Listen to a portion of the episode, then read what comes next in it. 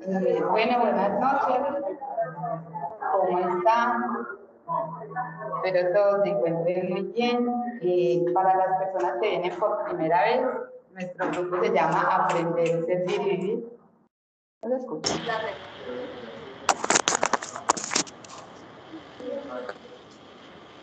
Ahí. ¿Se escucha mejor?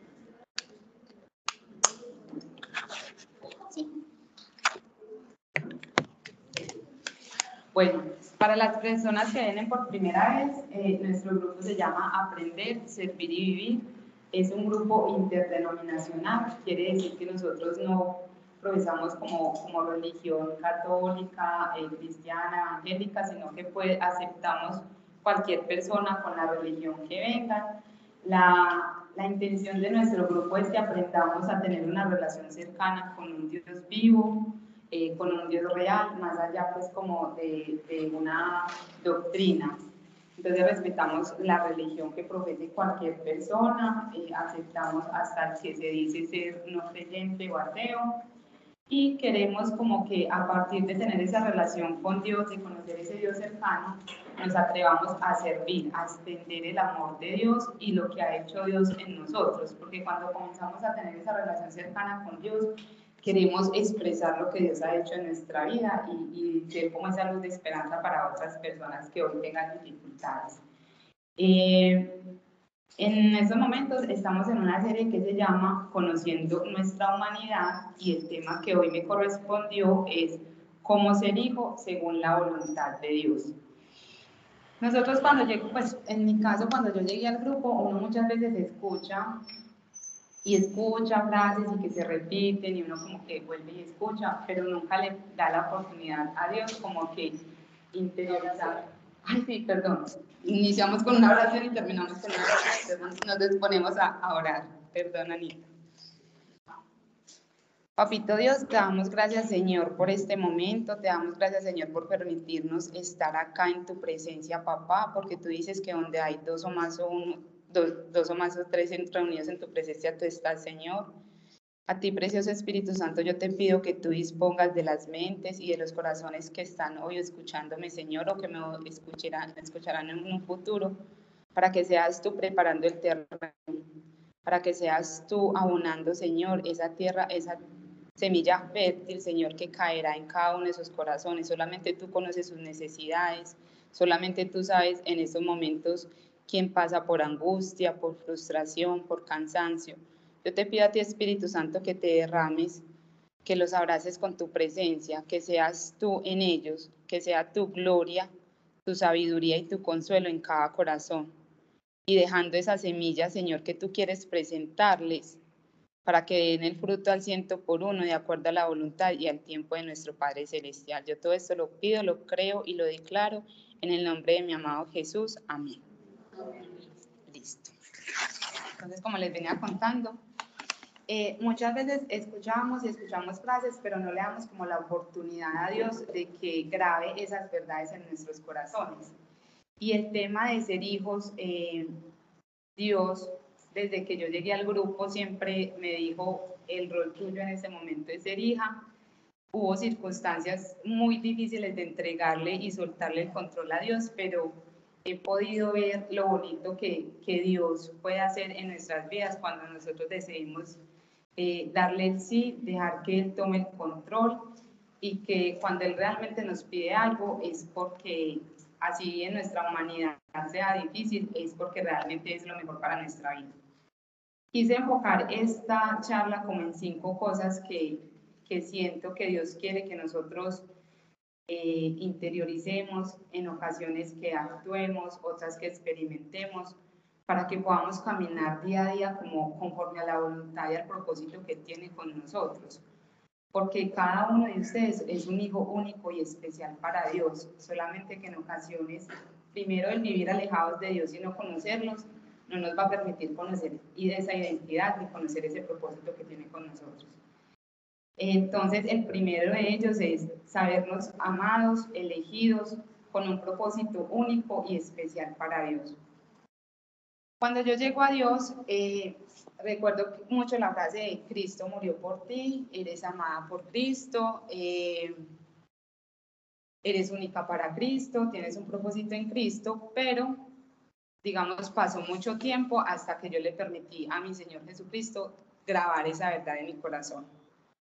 Yo cumplo tres años en el grupo ahorita el 7 de agosto y, es muy bonito ver, pues yo hoy me paro y miro hacia atrás y ver lo que Dios ha hecho en mi corazón, es, es muy bonito. Porque además de que las personas me dicen, eh, te veo distinta, te siento distinta, yo lo siento desde el fondo de mi corazón. El, el recibir ese amor de Dios eh, para mí no fue tarea fácil, para mí fue eh, una lucha constante de la razón y el amor que Dios me quería dar les cuento un poco. Eh, yo soy hija mayor de tres hermanos. Eh, me crié en un municipio y fue muy charro porque hoy me doy cuenta que cuando uno vive sin Dios, y es algo muy bonito porque Dios no nos llama a buscar a nuestros padres ni a las personas que, que no han pasado quizás nos generaron circunstancias difíciles, ni siquiera nos llama a culparnos a nosotros mismos. Simplemente nos llama a conocerlo, a que recibamos ese amor y a que aprendamos a caminar en su voluntad. Entonces yo recuerdo que cuando estaba sin conocer de Dios, eh, era muy teso porque en mi corazón siempre había una pregunta. Y era, ¿yo por qué eh, nací en Itagüí y mis hermanos nacieron en Giraldo? Y puede ser una pregunta boba y las personas pueden decir, pues simplemente cambiaron de domicilio pero yo sentía esa pregunta en mi corazón y era como que siempre me rondaba la cabeza. Eh, mi mamá se muere en el, 26 de marzo de 2016. A raíz de eso eh, pasan pues muchas cosas, entre ellas diligencias y documentación y cosas que uno va necesitando. Entonces, eh, cuando ella muere, pues yo tenía como el tiempo para ir a, a reclamar el registro civil que me lo estaban pidiendo. Eh, es muy teso porque el registro civil, pues mío siempre me lo había solicitado una tía que vivía cerca de Itagüí, pero esa vez fuimos mi hermano y yo. Yo nací en, en abril de 1990 y por lo general, pues yo nunca he registrado un hijo, pero uno por lo general dice, lo registran a, a la semana o al mínimo al mes, pues, ¿cierto? Entonces yo nací en, en, en abril de 1990 y me voy para la registraduría y llamo a mi tía que siempre me había hecho la vuelta. Yo, tía, ve, necesito sacar un registro civil de mi mamá, ve un registro civil mío, eh, dame el número del polio, del serial. Y la tía dice que no, hijo, no tengo nada. Y la tía toda la vida me había sacado ese, ese certificado. Y yo, bueno, llegué a la notaría, indiqué que iba a sacar ese documento, mi nombre, el nombre de mis padres, mi fecha de nacimiento. Y y ahí es donde uno ve, pues uno es consciente como de la gracia de Dios, porque el Señor tenía unos libros gigantes de folios para empezar a buscar, y él empezó a buscar en mayo de 1990. Y el Señor me dice, no, no está acá. Y yo, el Señor todo lindo empezó a buscar como 90, 91, y el Señor no encontraba mi registro por ningún lado.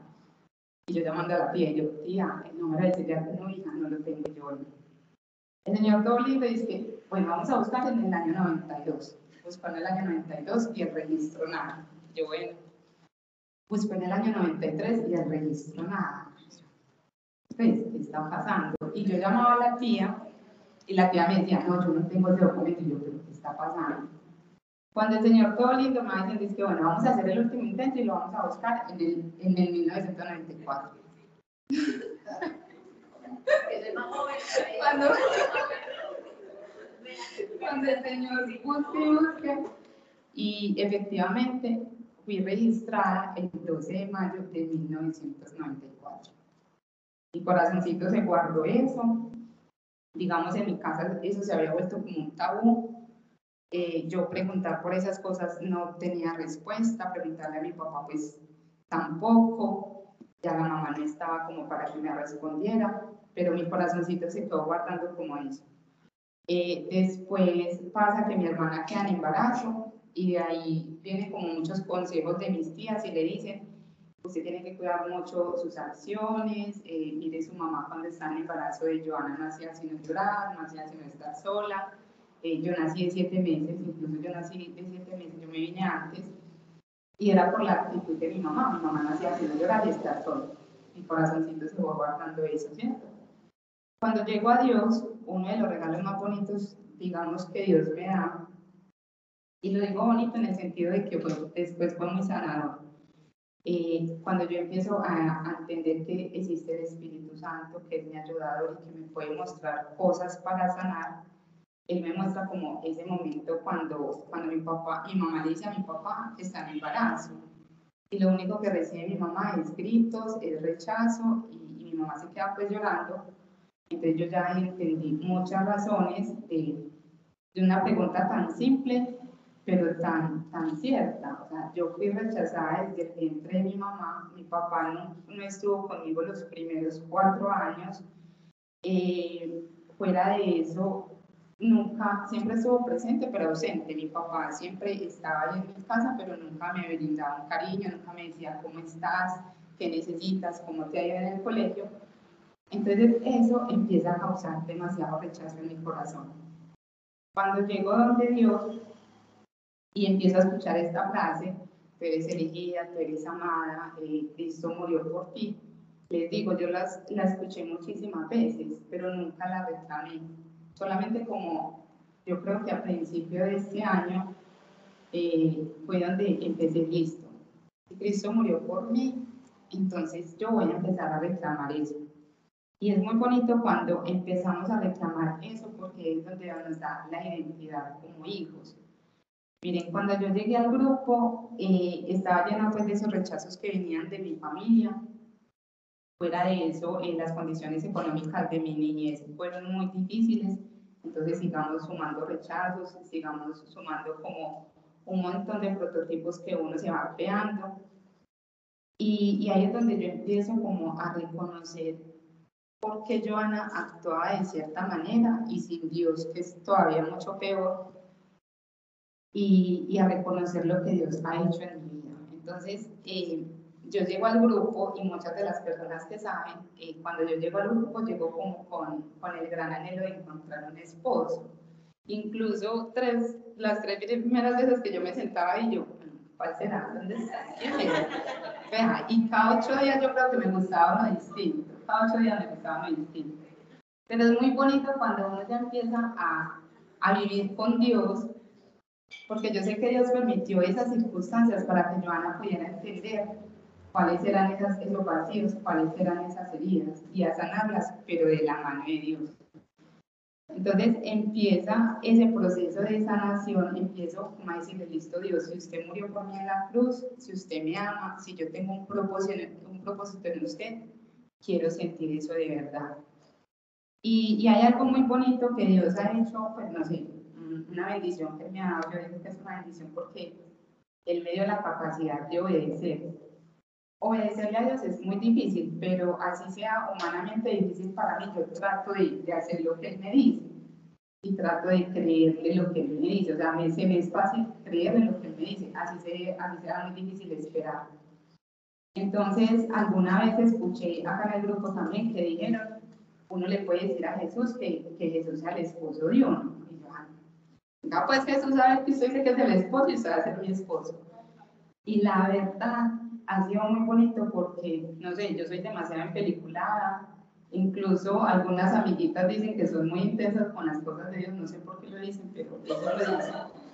Entonces eh, yo le dije y le permití a él llenarme ese vacío. Entonces la Joana que llegó en busca de la pareja, en busca de la aprobación de las demás personas, porque eso es otra cosa, yo siempre buscaba aprobación de las demás personas Joana no sabía qué le gustaba, qué no le gustaba. Joana siempre era pendiente como eh, de que las otras personas la aprobaran. Joana siempre, Joana dependía emocionalmente de sus hermanos, pero era una cosa absurda. Mi hermano, que es el de la mitad, hablaba alguna cosa y Joana ya estaba corriendo. Si no le gustaba alguna cosa de su hermano, eh, no era capaz de decirle no, pero por la sencilla razón de que le daba miedo de que la rechazaran, de que le daba, o sea, yo me iba como a la película como que este hombre se va a enojar conmigo, ya no me va a hablar, ya no me va a querer, entonces como que yo estaba muy dependiente emocional de, emocionalmente de ellos. Cuando mi hermana queda en embarazo, eh, yo decía, no, yo no puedo salir con mis amigas porque es que mi hermana se va a enojar y el niño y ellos solos, que no sé qué. Y fue muy lindo cuando yo le dije a Jesús, venga y sea mi esposo, venga, lléneme de amor porque ya uno empieza como a encontrar su identidad, como a saber qué le gusta, qué no le gusta, a entender que soy única para Dios y que no me tengo que estar comparando con nadie, a entender que Dios nos ha dotado de dones totalmente distintos a cada uno, porque nos pasa mucho, nosotros eh, le creemos a Dios los dones que nos ha dado, pero me comparo con el otro, que es que el don de aquel es mejor, que es que y entonces aquel por qué hace esto y yo no hago esto. Y ha sido muy bonito porque Dios ha permitido sanar, pues yo le he permitido a Dios que sane mi corazón y a reconocer que el día que me digan a mí, hay que orar por tal persona y simplemente con la presencia, si Él quiere hacerlo con la presencia, Dios hace algo a través de la presencia. Entonces comienza Dios como a derrumbar todas esas superficialidades, todas esas dependencias emocionales, a entender que así sea imperfectamente humana, que no cumpla prototipos de belleza del mundo o prototipos de éxito, soy valiosa para Dios. Y eso es lo primero que Dios quiere, que nosotros, cada uno de ustedes como sus hijos, empiece a reclamar somos valiosos para Dios. Mire, no hay nada de malo si Dios le prometió a usted el esposo, pues espérelo, eso, eso debe ser muy bonito. Pero recordar que el esposo no es el que nos va a venir a traer la felicidad, que el trabajo no es el que nos va a venir a traer la felicidad, que tener la condición económica perfecta, salir de las deudas, eso no va a ser la felicidad completa.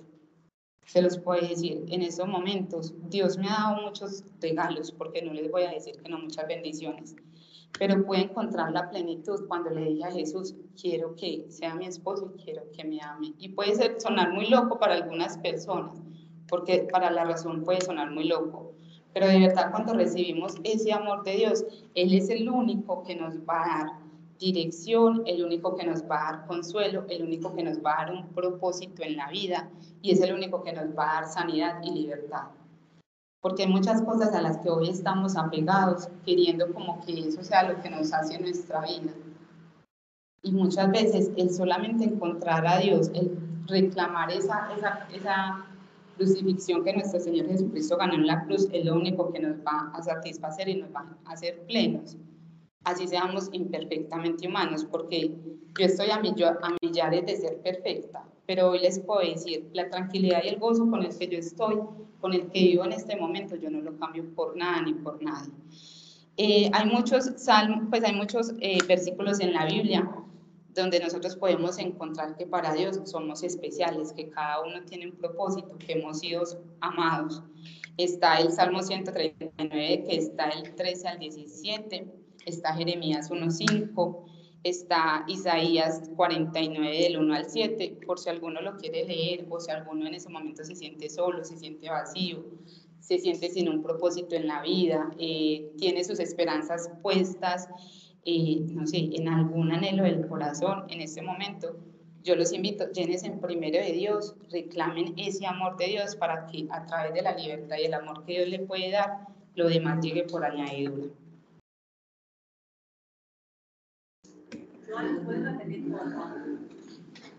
Salmo 139, del 13 al 17.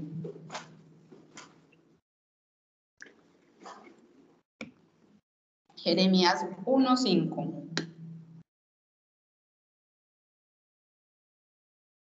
Isaías 49, del 1 al 7. 49 del 1 al 7. Con gusto. Eh, bueno, Dios quiere que sus hijos acepten su amor, su compañía, su dirección, porque sus planes son muchos más altos que los nuestros. Y que empecemos a reclamar esa libertad que Él ya ganó por nosotros, ¿cierto? Y en primera de Juan 4.10 dice, en esto consiste el amor verdadero, no en que nosotros hayamos amado a Dios, sino que Él nos amó a nosotros y envió a su Hijo como sacrificio para quitar nuestros pecados. Eh, Gálatas 3:26, pues todos sois hijos de Dios mediante la fe en Cristo Jesús. Y otra cosa que Dios también nos manda cuando reclamamos esa, identidad eh, y ese amor de Dios es que ya es sabernos que el pasado ya no nos condena, que el pasado ya no nos eh, define a nosotros,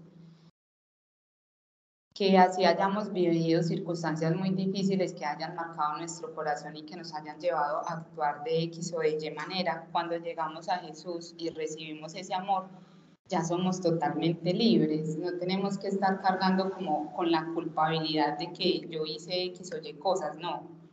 Ya la verdaderamente esa sangre de Cristo fue la que nos hizo libres. Y así lo dicen Juan 8:36. Así que si el Hijo los hace libres, ustedes son realmente libres. O en Romanos 8.1. Por lo tanto, ya no hay condenación para los que pertenecen a Cristo Jesús. Entonces, ese es como el primer, no sé, es que no sé cómo llamarlo, como la primera acción, el primer llamado para que empecemos a hacer esos hijos de acuerdo a la voluntad de Dios. El segundo, que también lo hemos escuchado mucho, es reconocer que no estamos solos.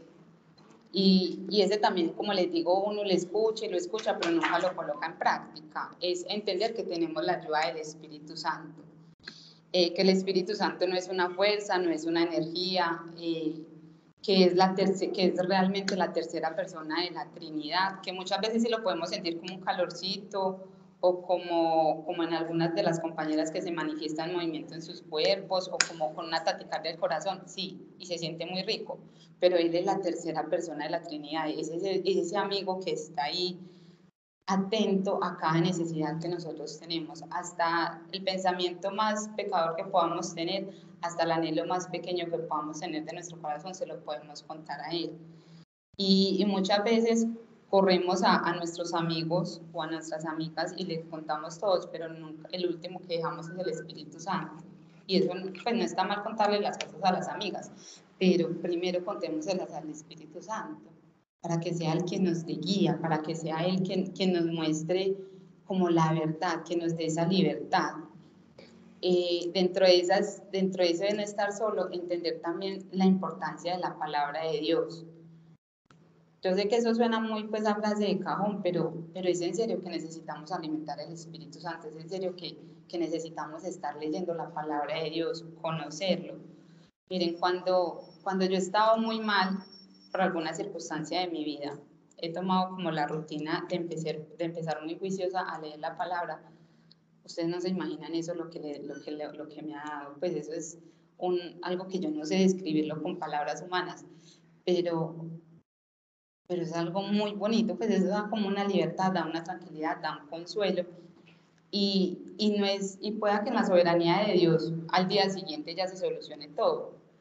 Hay otras veces donde nos va a tocar perseverar, perseverar y perseverar, que es otra de las cosas que Dios quiere para sus hijos, que perseveremos. Miren, en estos días yo hablaba con alguien y me decía, es que yo no entiendo nada de la palabra. Y yo le dije, pues vean, eh, no sé si porque Dios me hizo obediente y a mí me dicen haga esto y yo voy y lo hago, pero a mí me dijeron lea la Biblia y yo empecé a leer la Biblia y yo no entendía nada de la Biblia por lo menos un año. O sea, yo ya voy a cumplir tres años en el grupo, pero menos un año yo no entendía nada. Yo venía a clases de Biblia y no le entendía absolutamente nada a Pablo. La gente le hacía preguntas a Pablo y yo decía, ¿qué gente tan tesa? ¿Cómo hizo esa pregunta? Yo no entendía nada, o sea, yo era perdida, pero duré un año, digamos, perseverando, perseverando. Eh, si la gente decía hay que leer, entonces yo leía y seguía leyendo y seguía leyendo. Yo les puedo decir que he recogido de ese, perseverar. Pues ya hoy entiendo un poquito más, pero pues no, no, entiendo, pues no, voy a, no me conozco toda la palabra de, de principio a final, pero hoy entiendo más, hoy sé que el Espíritu Santo, la forma como se relaciona conmigo, cómo me habla, y he podido como encontrarle ese gusto a la palabra pero como les digo, van a haber momentos donde usted haga y haga y otra vez lo mismo. Por ejemplo, cuando yo empezaba, yo como que empecé con los evangelios y yo decía, pero eso es como repetidera de la repetidera. Pero después uno va encontrando el sentido de las cosas, después el Espíritu Santo le va mostrando. Entonces, el perseverar es otra cosa que, que debemos de hacer como los hijos de Dios para poder irnos encaminando en esa voluntad de Dios. Si bien nunca vamos a ser perfectos, porque solamente vamos a ser perfectos en el momento de que estemos con el Padre Celestial, pero por lo menos sí como que día a día empezar a caminar en esa voluntad que Él tiene para cada uno. Y el, el, también muy importante, el tema de la oración. porque en la oración, digamos, es como esa intimidad que yo tengo con, con el Espíritu Santo, que yo tengo con Dios, donde yo le puedo expresar tranquilamente mis emociones, donde sé que no voy a estar juzgada ni, ni, ni, me van a estar señalizando por lo que yo estoy pensando, por lo que yo estoy anhelando, sino que Él quiere que le, le hablemos desde un corazón sincero. Muchas veces no es una doctrina, no es una repetidera, sino que Él simplemente quiere, ábreme tu corazón. Y esa es la oración que nosotros podemos tener con Dios. Y en Romanos 8:14 dice, porque todos los que son guiados por el Espíritu de Dios, los tales son hijos de Dios. Entonces debemos de, pedirle al Espíritu Santo esa guía para que nosotros podamos llegar a ser esos hijos que Dios tiene, quiere de acuerdo a su voluntad. Eh, los hijos de Dios debemos ser hacedores y no oidores. Y esto pasa mucho por lo que les digo, al principio uno escucha y escucha frases y no las pone en práctica o, la comparación de por qué aquel hace una cosa y el otro hace otra cosa y yo no la hago así. Miren, he encontrado, o por lo menos así lo he sentido, en el momento de que yo me le he permitido a Dios que me utilice para servir, es, son los momentos donde yo he más sanado, eh, son esos momentos donde, donde Dios más revelación me ha dado de mis heridas y de mis vacíos. Y, y, la invitación es, no esperemos a, a, ser perfectos, porque jamás vamos a ser perfectos, no esperemos a, a, tener todo el conocimiento de la palabra, pues como para poder eh, actuar. Empecemos una relación con el Espíritu Santo, empecemos a conocerlo y a saber cómo nos habla, pero también atrevámonos a servir. Mario hoy nos contaba un testimonio muy bonito, eh, que uno muchas veces cree que no impacta a las demás personas, pero Dios, van a haber momentos donde Dios le permite ver los frutos de esa semilla, van a haber momentos donde no los vamos a poder ver, pero es que nosotros estamos caminando por fe y no por vista. Y si Él dice de que Él actúa a través de mí, Él es el que actúa, no somos nosotros. Nosotros somos especiales porque Dios nos quiere utilizar, bueno, pero realmente quien hace la obra es Dios y Él quiere que cada cosa que nosotros escuchemos la experimentemos, pero de su mano.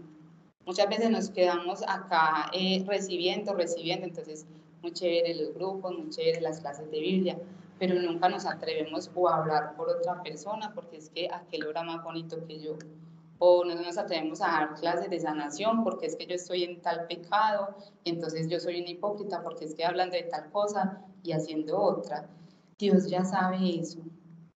Dios ya sabe eso y Él lo que más quiere es que nosotros seamos hacedores, que coloquemos en, práctica todo lo que Él dice, que nos empeliculemos, pues no sé, yo a veces soy muy empeliculada con Él, pero Él quiere que cada uno a su manera, porque es que cada uno es distinto para Dios, cada uno es especial para Dios, pero que cada uno a su manera empiecen a experimentar lo que Él dice en su palabra. Eh, no esperemos como sentaditos como que a qué le pasó y entonces a mí nunca me va a pasar Dios quiere cosas grandes para cada uno, porque Él nos ama de una manera totalmente distinta. Y, y de verdad que cuando uno sirve, así sea barriendo, trapeando, Dios le sana a uno el corazón y le da mucha libertad.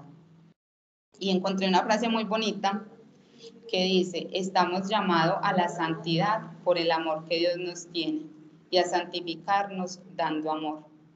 Ese dando amor es sirviendo a las demás personas. Muchas veces nosotros empezamos a servir como con esperando que Dios nos retribuya algo y es la verdad, uno empieza a servir así como que, ah, bueno, Dios, venga, yo hago eso y usted hace esto por mí. Pero a medida de que nosotros vamos dejando que Dios actúe en nosotros, eh, ese servicio se va volviendo genuino, ese amor se va volviendo eh, desinteresado. Y, y, a medida de que nosotros damos ese amor desinteresado, Dios nos va retribuyendo cada una de, de sus bendiciones. Y en 1 Corintios 12 al 5 dice, hay distintas formas de servir, pero todos servimos al mismo Señor. Aquí vuelve y juega, no nos tenemos que estar comparando con nadie. O sea, debemos de estar pidiendo a Dios que grabe la verdad en su corazón, que, que somos distintos, que somos únicos para Él, que cada uno tiene un propósito totalmente distinto, que somos miembros de una sola iglesia. Está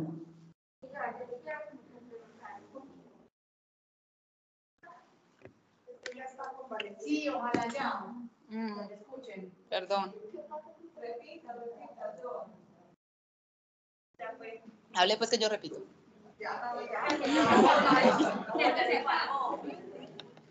Es muy bonito porque eh, a través del servicio, pues pone Dios en tus corazones en este momento.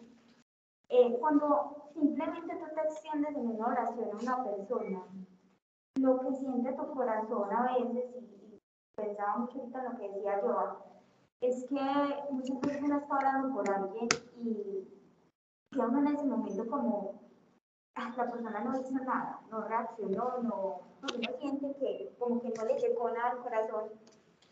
Y, y, después te das cuenta o te dicen, no te imaginas lo que tu oración hizo por mí, o me acuerdo, o se quedó grabado en mi corazón. Es enormemente como, yo no sé, es como la alegría, lo que se siente es inexplicable cuando, cuando tú recibes esa, esa reconfirmación después, o ese agradecimiento de parte de las personas. El hecho de servir no significa el servidor que más va a un servicio, el que más va a visitar, el que más ayuda a una persona que está mal. Con el mero hecho incluso de tú escuchar a alguien en paciencia, en amor, estás sirviendo. Entonces, me ponía como mucho a pensar eso que estaba diciendo Joa. Y también otra cosa es que eh, cuando hacemos ese pequeño acto, por más simple que sea, yo no sé, yo lo veo así y Dios a mí me lo ha mostrado últimamente, es como que en el cielo se moviera o retumbara algo, porque cada cosita que tú estás haciendo en acción de Dios, tú estás como quitándole una parte del enemigo desde su plan malo que tiene en el mundo. Entonces, cada cosita que hagan en amor, siéntanse grandes y como escogidos y privilegiados porque eh, es mucho lo que están haciendo y sobre todo estamos dando esa guerra al enemigo.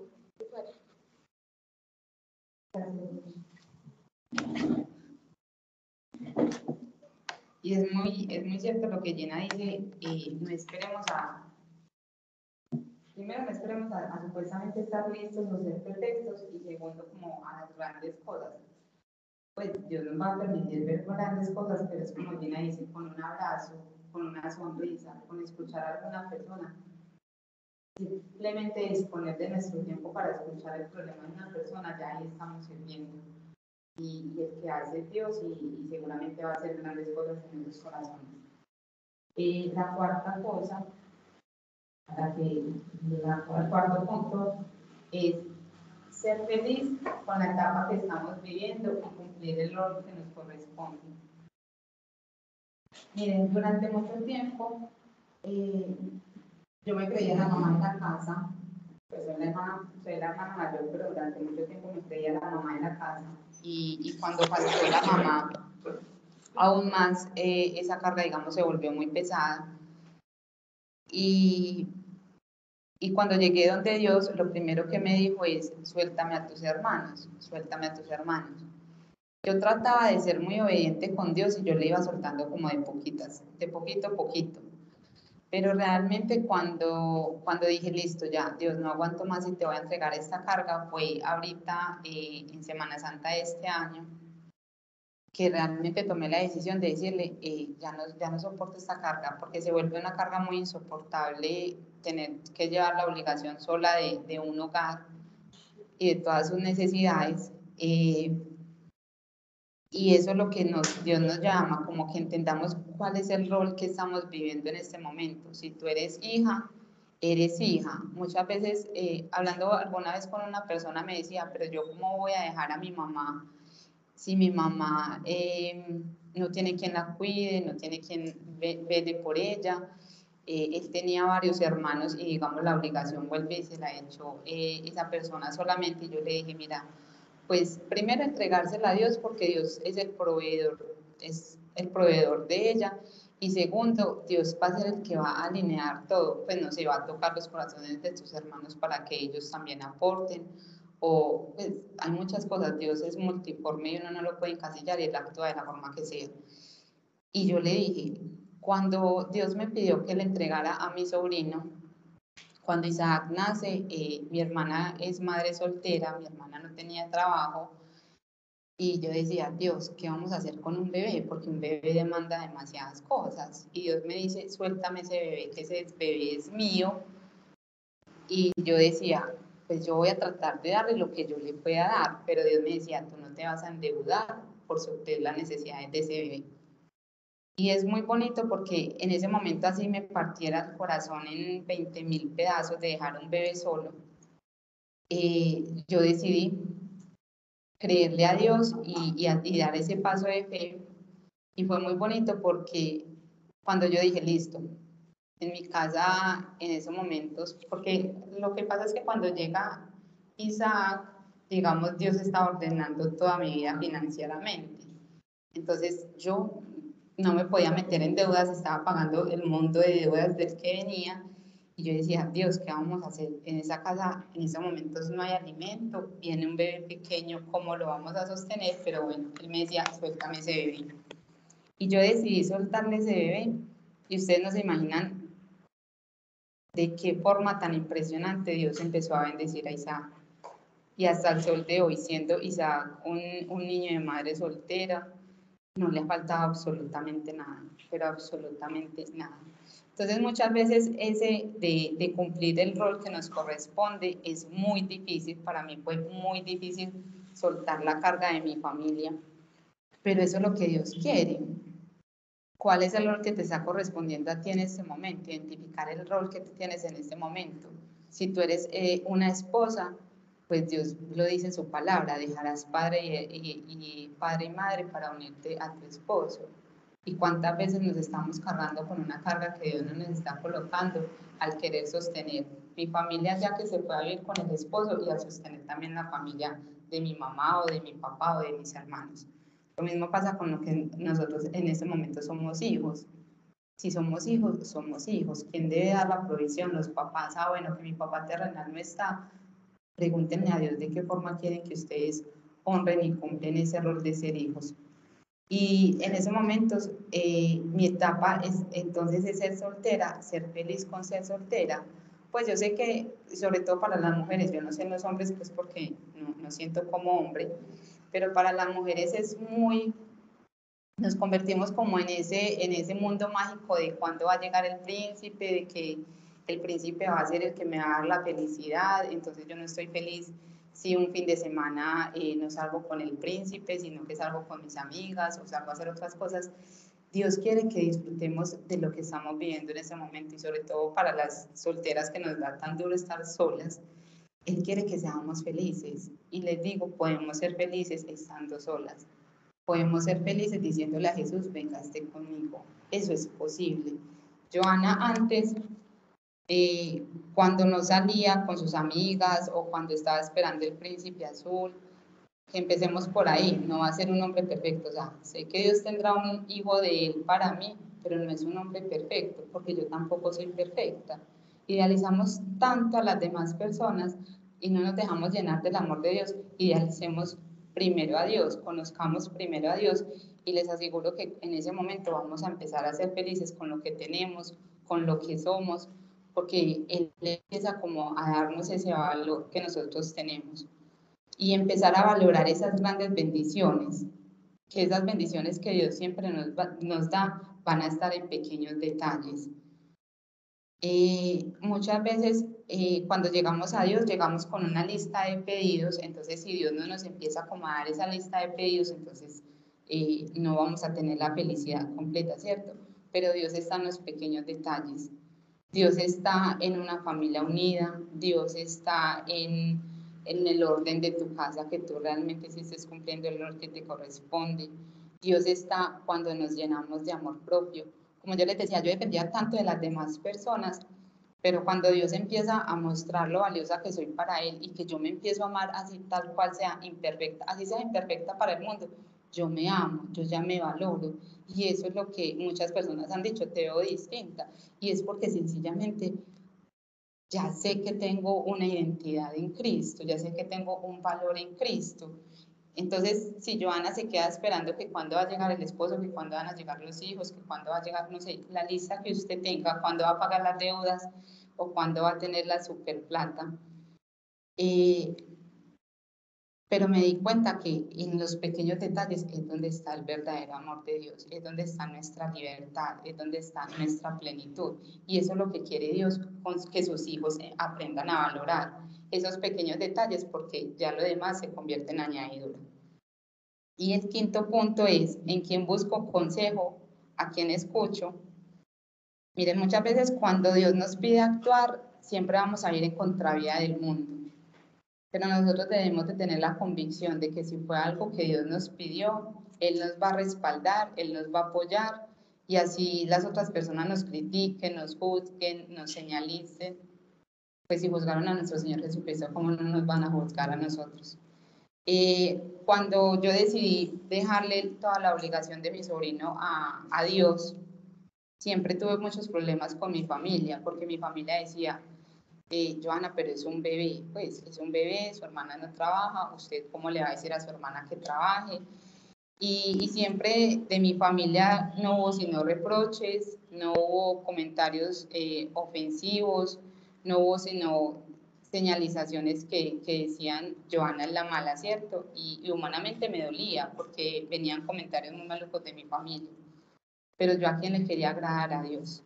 Muchas veces ese querer agradar a Dios nos va a costar eh, amistades, nos va a costar, eh, no sé, alguna relación, eh, situaciones con la familia compleja, pero es saber a quién estoy siguiendo, es saber en quién estoy buscando consejos.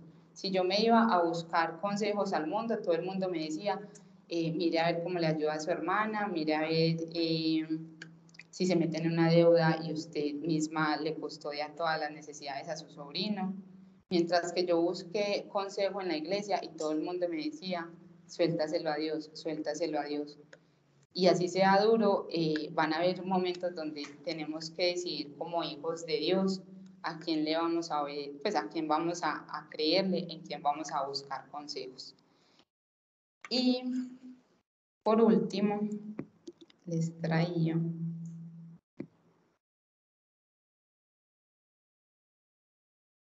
una oración que quiero que nos dispongamos en.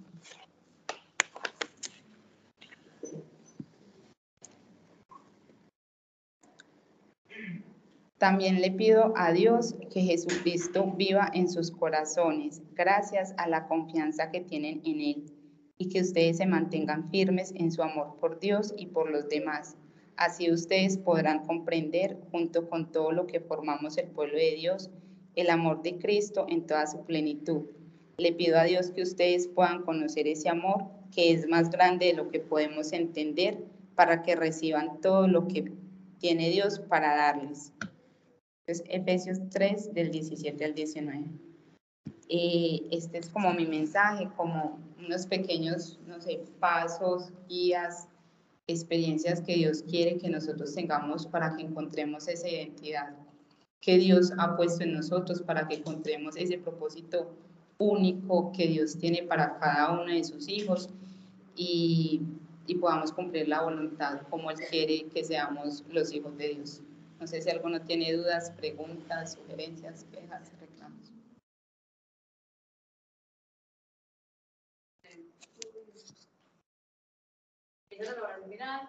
No, hay otra.